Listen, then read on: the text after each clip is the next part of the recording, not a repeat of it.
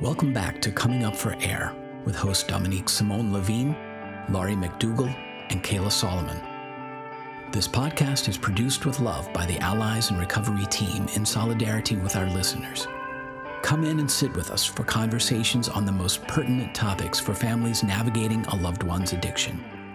We created this podcast, along with the learning modules and discussion blog, in support of you. We salute the work you are doing and your dedication to helping your loved one find a way through. And now, coming up for air. Hi, everyone. This is Laurie from Coming Up for Air. I'm sitting here with my co host, Kayla Solomon. How are you this morning? I'm good, Laurie. Good morning. I'm not exactly sure of what we're going to call today's podcast, but why don't you take it away and kind of introduce the concept? The way I would describe what we want to talk about today is working with reactivity. So, when things are hard or when things are going a particular way and they're okay, and then all of a sudden they feel like they're falling apart or something difficult or bad is happening, how do you not have a gigantic reaction and get hijacked by it? And so that's what we're going to talk about because from what I've been witnessing and the work that we're doing, what's really important is when we talk about how we're going to change our part of the dynamic, reactivity is a gigantic part of it because there's so many things about being reactive that influence you and the other person and it, things could go south really quickly that's the topic that we want to really focus on today it's the, probably one of the hardest things that you have to do with this and also one of the most important things i agree i would say it is the single most difficult thing to do. It was for me on my journey. It continues to be. I remember when I first started recognizing that moment when I did need to start calming myself down so that I wasn't reacting. Boy, oh boy, every ounce of me was like, no, you need to react, react. so it was really, really going against everything that I knew, if that makes sense. Every part of my my being, every every cell in my body and in my brain was fighting it and saying, "Nope, you need to react." Any suggestions?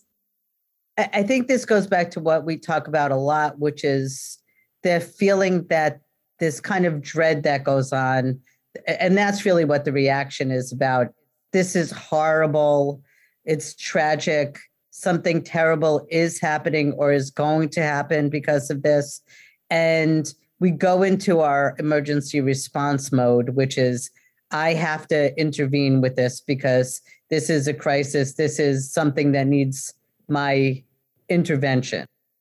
We lose our ability to step back if we do it that way. We lose our ability to manage it because we get sucked into the undertow of what I call, oh my God, oh my God, oh my God. And then you're operating in a different plane, which is just do, just do, just do. What do you do? What do I do? What do I do? And it's not the best place of thinking. So this brings a thought up.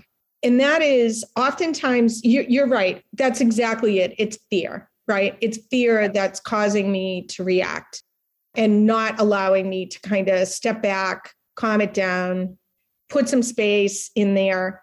And the fear is, and it's so immediate. You're so worried, one, they're going to go out and use, or they're going to do something that harms them in it, just a horrible way. Or there could be a loss of life, which is a real reality when we're talking about substance use disorder.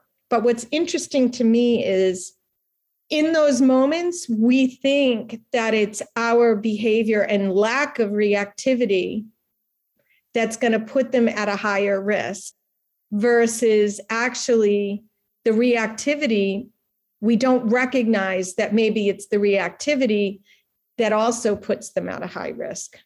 Bing bing bing bing bing. Okay bingo. That is such an important point because i think the hijacking is i'm actually helping here. I have to help. I have to do something. What do i do? What do i do?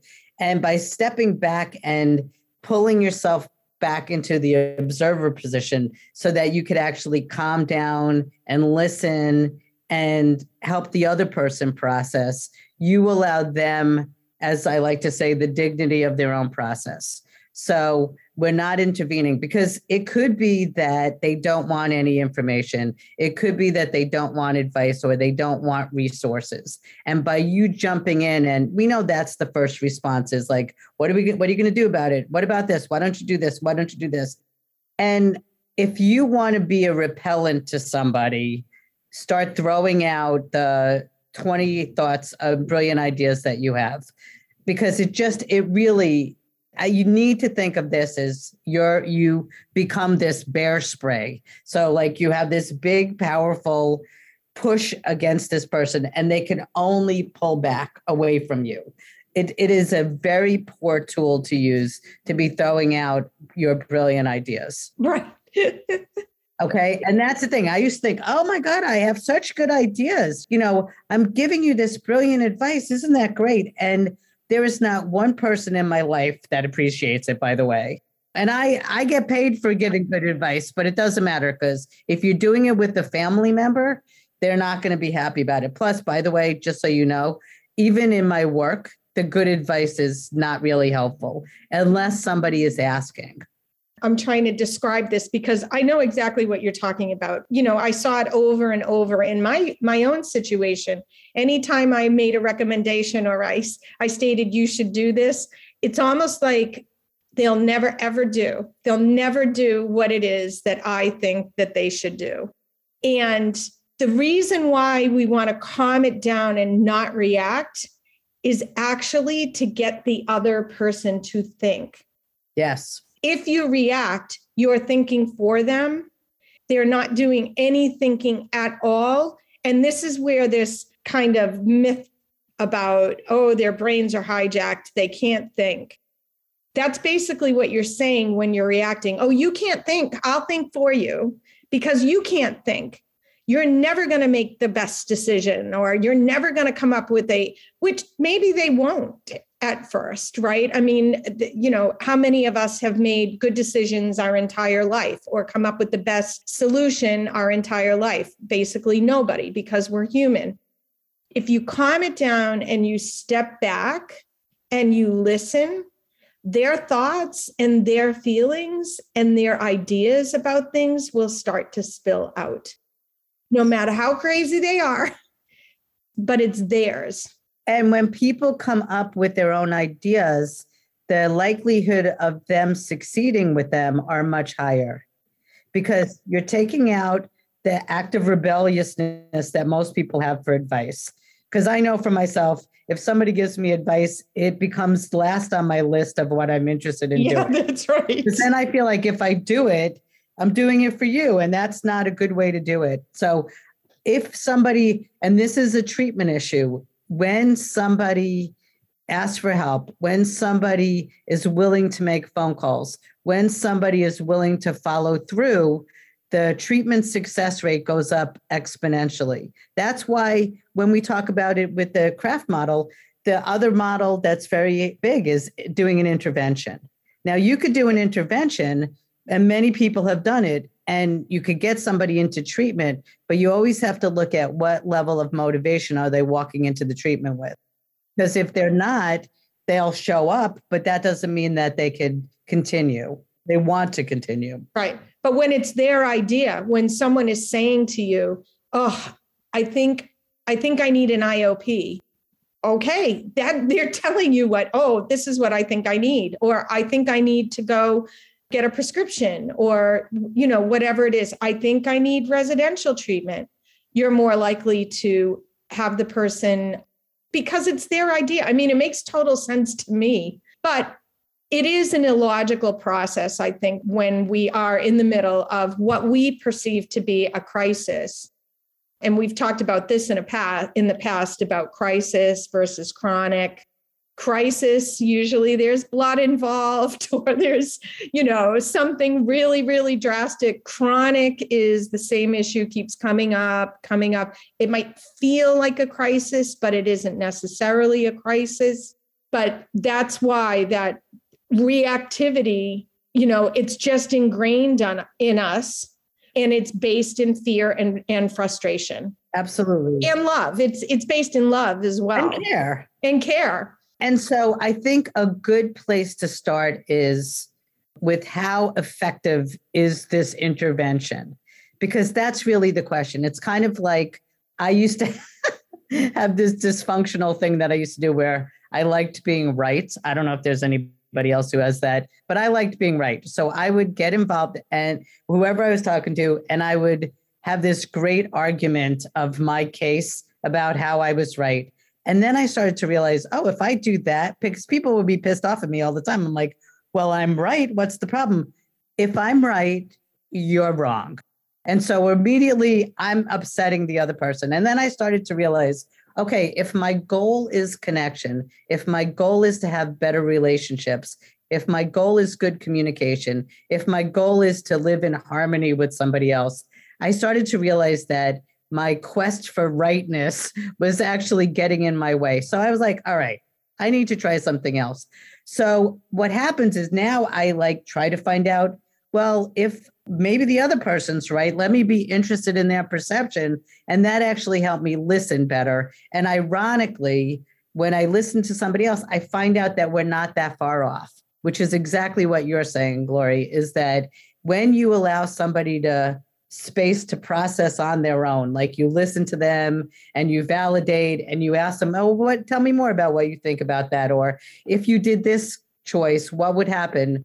Let's take this and run with it. You, but let them talk about it. People are much smarter and have much more data and have much better ideas than we would ever assume. But we don't know that because we don't give people a chance to speak you know, we've been going through this in rest meetings, and I want to ask you your thoughts, and then I, I'm hoping I can share something with you. But I think the biggest issue when family members or allies are working on this particular piece of it, like getting space, calming myself down in the moment, it's really, really hard. And families and, and allies often find themselves not being able to do it like right away, almost like can't recognize the moment. Yeah. Oh, this is where I need to take the space.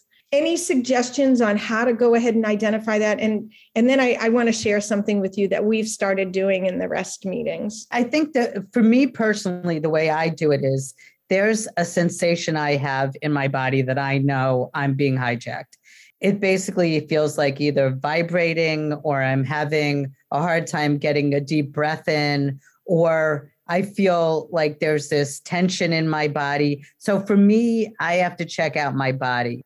Panic to me starts in the body. And that sense of desperation starts in the body. It's like it literally is a physiological hijacking where you could feel this kind of racy, heart beating, like you, it's almost like if you could feel your blood pressure rising that's what it feels like. It's like you're having this physiological response of discomfort and like a faster pace feeling going on. So when you feel that just know that it's exactly what we're talking about because your body at that point is the one making decisions not your brain. But your brain starts looping and having all these horrible thoughts in response to your body because it's an old primitive reaction. So if you're like repeating thoughts, oh my God, oh my God, or you're going into these very dark places of what possibly could happen, or if you're thinking the possible worst, that's how you know you're being hijacked. And number one, if that's happening, is do not speak to the other person if you're in that place. And really, the way I think about is zip it just zip it. It's like you could listen, you could walk away, you could do all kinds of things, but do not use your mouth to speak or your fingers for texting or typing or whatever. You need to stop and just back up and you could be in that state but just don't communicate with the other person so and this goes back to my how do you minimize your need to repair things because that's another value that i have it's like the less I say, the less damage I cause, and then I don't have to feel bad. Well, there's where the repairing comes into play, right? maybe it's an attempt to repair the wrong thing, right? Like instead of attempting to repair your loved one, what you're trying to do is repair what's going on inside of you. In your description, that's exactly how I have felt is for me, I get a tenseness in my stomach and I find myself sucking air in like I'm and I know, okay, not good. And my thoughts are racing. They are all over the place. And all I want to do is when someone is saying something to me, all I want to do is take a jab, come back with a quip, you know, or, oh, and you think you don't do that, that kind of thing. And it's like, that's when I identify, oh, here it is, here it is. And for me, I have to start talking to myself internally.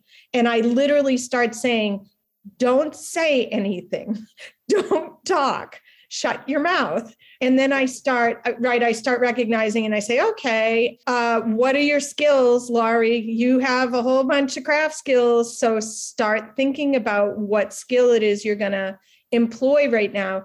And then if it's still getting out of control i just kind of tell myself this is not a safe space for me to be talking.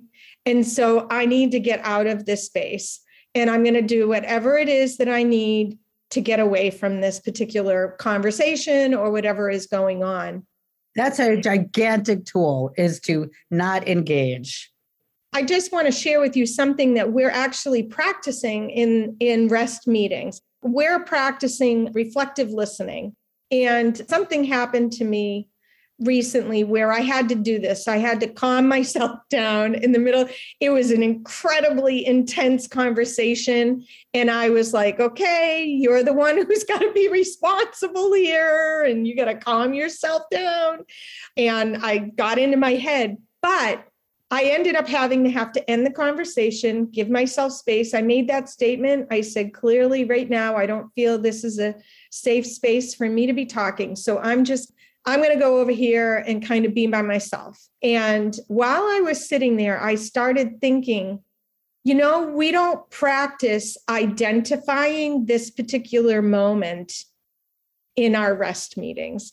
So, what I've decided to do is right now we're doing a lot of practice on reflective listening, and I do it step by step. So we're going to parrot back just three times. Then we're going to parrot back three times. The fourth time, you're going to make a mistake, see what happens.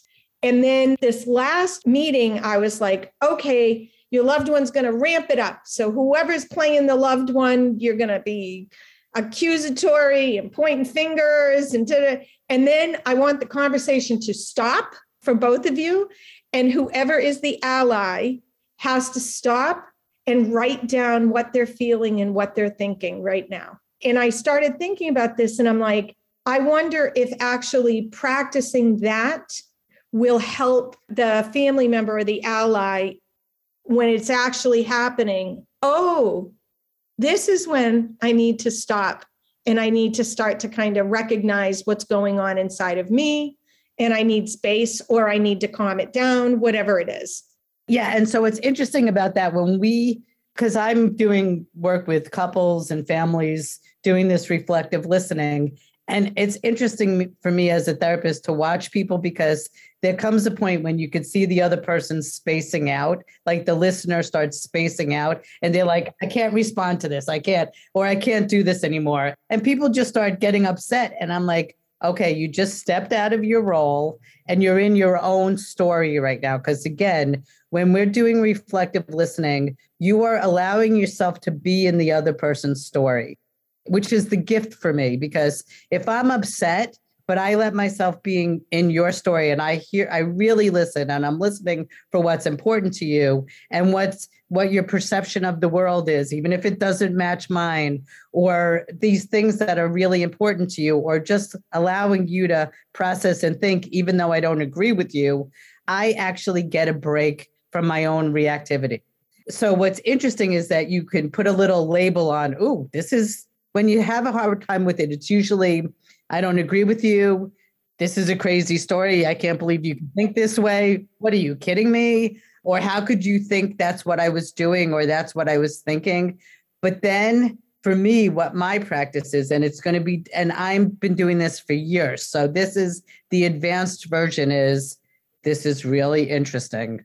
So that's how I stay in. I'm like, whoa, I don't agree with this person at all, but this is kind of fascinating to me that this is what the person believes and thinks. So the part of me that's curious is able to stay engaged. Like, wow, how does this person think this way? And the more I'm interested and curious, the more I could stay in. The more I take it personally, I'm insulted or I feel guilty or I feel ashamed, then I can't do this. And that's what you're talking about is that's the moment to step say, okay, I'm not doing this well. I'm not giving you the time that you need. Let me step out so I can clear out and come back and really do this well and that's exactly that's exactly what went on in my head actually. The finger was being pointed and i i sat there and i thought okay i'm feeling judged and i've got to get away from this because i'm not going to be productive in this conversation. It's it's just not going to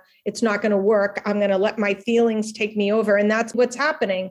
So i need to get myself into a safe space the most important thing when you're doing that, when you're stepping out to collect yourself, you need to do it in a very caring and respectful way because a lot of times people feel like you're taking something away or you're rejecting them or you're shutting them down. And so the really important way to do that is to say, okay, hold up. I really, really want to be present with you and I want to do this and I want to hear you, but I'm having a difficult time and you deserve better. I'm going to take space and I will come back and I want to finish this conversation with you. I want you to I want to hear the rest of what you have to say. I'm just not doing it well. So that's not fair to you. And you see how you take it off of that person. And that is such a loving thing to say to somebody. What you have to say is important. I really want to hear you, but I'm not doing a good job and I want to do a good job. So give me a second and I'm going to come back and I'm going to do this better. And then it gives you a goal. Calm yourself down clear yourself out. And what I say to myself is, this is not about me. This is about them. This is their story. This is what they're processing. This is their stuff. So how do I I go calm myself down and then I'm like, okay, I'm curious about their story, but their story it doesn't make it like they're right and I'm wrong or not making me wrong. That's just an interesting take on a particular story. And that's all I want to know is what's your story? What's your story? I like that.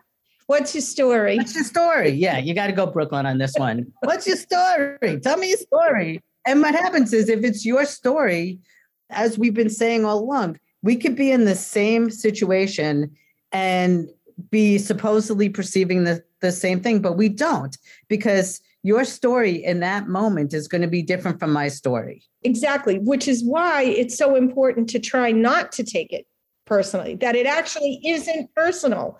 Your story is your story. My story is my story. The other person's story is their story. And that's just how it is. And we're different because it's funny. I just did this with my partner yesterday where I was trying to mirror at first because it was about me and what I do and whatever. And you know, that's the hardest thing because you want to be like, no, I don't want to hear this. I don't want to hear this. And and I thought I was like mirroring and hearing. And she just kept saying to me, You don't get it. And I feel like you're not really caring or this isn't interesting to you or whatever. And I'm like, okay, I'm not doing a good job. So that's my modified reflective listening, which is not always satisfying to somebody, depending on how strong they feel. So I'm like, okay, I know what to do. And I went into the absolute repeating every word that she was saying. And then what I'll often do is embellish it a little bit more so she knows I'm getting it. So it's like, and then, you know, here I am. I'm not being considerate and I'm just coming in, doing my own thing. And you feel like I don't hear you or see you. By the way, it's like people like, oh, Kayla, you're so good at this. You know, I'm like everybody else. I'm good at it when I pay attention and I focus. But when I do like my little so so version of it, it's not satisfying. So I have to like dig down and like, okay, every word here matters. And I need to like stop being distracted from all these other things or like wanting to get this conversation over with as quickly as possible and dig in and do this well and listen to every word and repeat back every word because that's required at this moment. And then at the end, it was like, okay, that worked because I did it well as opposed to partial. And I strongly believe this. I believe that healing begins when people feel heard. Yes. That's it. So I think we're coming to the end of the podcast. We'll kind of end on that note, but could you just give a quick summary of what it is that we talked about today? The summary is that when difficult things happen, it is very hard not to react, whether you're listening to something that somebody did that feels like a crisis, or you're trying to have a conversation with somebody where it feels really hard for you to hear what they have to say. That often will trigger reactivity. And what we're saying here is that we need to use tools to calm our system down, whether it's taking space, not speaking, absolutely doing really good reflectivity so that you're listening to the person's story and not trying to make it your own. And we're not trying to convince them or give them advice, and you're really just listening there are many many ways and we and on the site you can get find even more ways to calm your system down so that you can be present in a way that goes back to you healing yourself and that consequently will help the other person feel calmer more confident and they could start healing themselves awesome awesome Hey Kayla, one thing I wanted to I wanted to talk to you about and let our listeners know is that right now we're running a special on the Allies in Recovery website. So we offer a 5-hour training. It's called Becoming an Ally. And if members work on doing half of the modules in a 10-day period, they can get that training for free. So I just want to let our listeners know head on over to the website, check it out, see if it's something you'd be interested in, and maybe you could take advantage of it. It's a $250 training, and you'd be getting it for free. Wow. And even if you wind up not doing it that way and just paying the 250, there is something very powerful about doing immersion in anything. And what this training is, is about immersing yourself in it. So, getting all of the tools and having an opportunity to really kind of dig in and practice and be in it so that you're giving yourself this experience. And I personally think that for the loved our loved ones that we're working with that to see that as you doing your own treatment like this is you having a treatment weekend or a treatment 3 days where you're giving yourself the opportunity to really dig in and be in this and really get it on a different level and really absorb the information differently. So it's a very powerful opportunity for people to take advantage of, whether they want to do it for free or even pay for it. Yep. Awesome. Thank you. And we'll talk again soon. See you soon. Bye. Bye. Thanks for listening. We hope this episode of Coming Up for Air spoke to you. If you're listening in today on a podcast platform that isn't the Allies member site, please take a moment to give us a five star rating. This helps others find the show more easily. If you have a suggestion for a new topic or a guest for the show, please reach out through the Contact Us form on alliesinrecovery.net. Special thanks to our hosts, our guests, and our production team.